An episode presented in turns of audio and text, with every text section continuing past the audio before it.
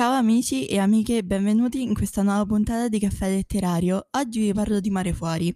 Parto con dirvi che questa serie tv non è mai stata nei miei piani, perché non sono tipo da serie tv in dialetto, ma non perché è schifo, eh, ma perché le tematiche che trattano non mi hanno mai incuriosito più di tanto.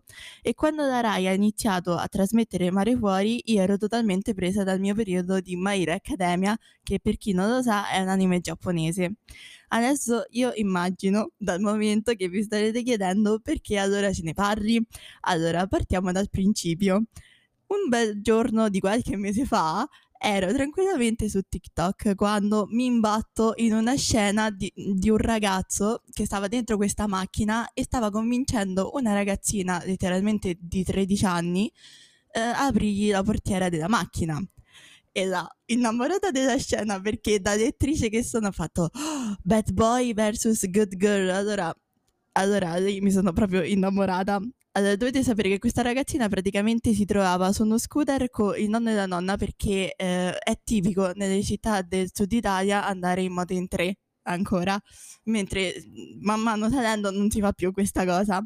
Allora, praticamente che cosa ha fatto? Il mio cervello è andato automaticamente ad aprire Netflix da solo e ha visto Mare Fuori. Allora ho fatto, vabbè, leggo la trama, nulla di che, proviamo a vedere un episodio. E là ho cominciato la mia ascesa verso gli inferi per questa serie tv. Perché eh, l'ho finita in un giorno e mezzo, cosa che non mi era mai successa, tranne nei casi di Bridgerton, che anche là l'ho finita in un giorno e mezzo. E adesso bando alle ciance e vi parlo un po' di Mare Fuori. Mare Fuori è una serie tv prodotta da Rai Fiction che trovate su Netflix e da quello che ho capito Netflix l'ha ufficialmente acquistata ed è ambientata all'interno dell'Istituto di Pena Minorile di Napoli, abbreviato IPM un luogo in cui i giovani colpevoli di alcuni crimini vengono rieducati con l'obiettivo di essere reinseriti nella società come persone migliori. La prima stagione si apre con l'entrata all'IPM di Carmine Di Salvo e Filippo Ferrari, tenete a mente questi due nomi perché saranno, un, saranno, due dei protagonisti principali, che vengono arrestati lo stesso giorno, ma provengono da realtà completamente opposte, perché il primo appartiene a una famiglia camorrista napoletana, della quale vorrebbe solo scappare per costruirsi un futuro onesto, mentre il secondo è un giovane pianista che viene da Milano per bene e quindi è destinato a un promettente futuro. Entrambi vengono arrestati per omicidio e fanno il loro ingresso nel carcere minorile. Se Carmine, che è nato nel mondo della criminalità, conosce perfettamente queste regole, per Filippo è come essere atterrato su un pianeta totalmente diverso dal suo, di cui fatica persino a comprendere il linguaggio vengono subito presi di mira entrambi da Ciro Ricci, che è il figlio di un temuto boss della Camorra e è affermato come capo all'interno del penitenziario e dal suo gruppo. Nel braccio femminile, invece, perché appunto l'IPM si divide tra femmine e maschi, eh, c'è Nadizza, che è una ragazza rom che è già all'abitudine delle, dell'IPM, che subito entra in conflitto con un'altra ragazza che si chiama Viola, che è una giovane assassina che sembra avere le capacità di manipolare psicologicamente le compagne per passatempo e per divertimento personale. I detenuti hanno storie difficili la maggior parte è nata in un sistema che non ha scelto e da cui è difficile allontanarsi e alcuni nemmeno lo vogliono altri hanno fatto scelte sbagliate dettate dalla necessità e altri ancora sono stati arrestati per crimini non commessi. Tutti hanno meno di 18 anni e al momento dell'arresto tutti credono che il loro sbaglio sia stato proprio farsi arrestare.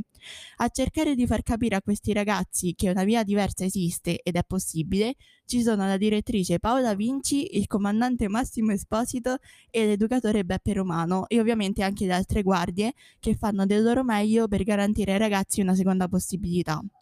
Nel corso delle due stagioni ovviamente ci vengono svelati i delitti e le tragiche storie del passato dei personaggi. Ovviamente per il successo di una serie è spesso e volentieri la sua colonna sonora e la sigla che apre ogni episodio l'ingrediente indispensabile.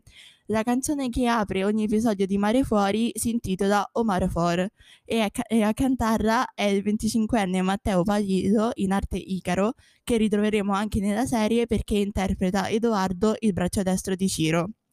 O Mare Fuori appunto è cantata da Paolillo con la partecipazione speciale di Rice ed è, sca- stata scritta da Lolo Flow che penso che qualcuno conosca, cioè io non lo conosco però penso che la maggior parte di voi lo conosca, spero.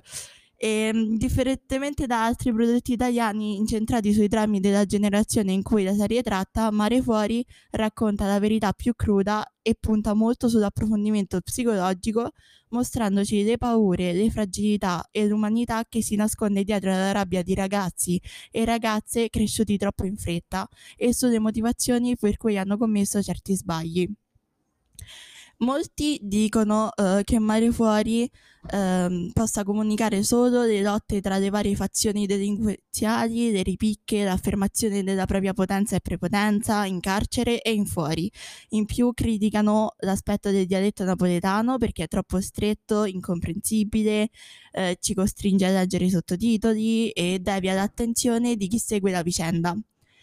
E, ed infine dicono anche che le musiche che accrescono il senso, eh, le musiche accrescono il senso della tragedia. Per come la penso io, Mare Fuori non è di certo una serie da cui prendere esempio, ma introduce eh, chi la guarda di un universo in cui la maggior parte delle persone non ne ha conoscenza. Io stessa magari eh, ero consapevole dell'esistenza dei riformatori o di questi carceri minorili, ma non così nei dettagli come fa vedere questa serie. Ho apprezzato il lavoro che ha fatto il regista Ivan, Silve- Ivan Silvetrini e anche del suo aiuto regia. Poi per quanto riguarda il fatto del dialetto, e ehm, torno anche qua le parentesi che avevamo già trattato in strappare lungo i bordi, non c'è niente di incomprensibile, anche perché non vedo il problema di questi sottotitoli perché sono veramente brevi e aiutano a capire ancora, que- ancora di più quello che è il dialetto napoletano.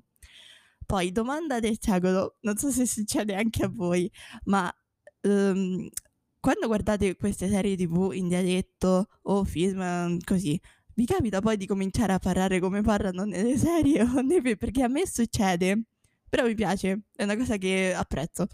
Quindi che dire, io spero che questa mia opinione vi sia di aiuto e vi invoglia a guardare Mare Fuori per capire ancora di più una delle tante realtà nascoste della società in cui viviamo.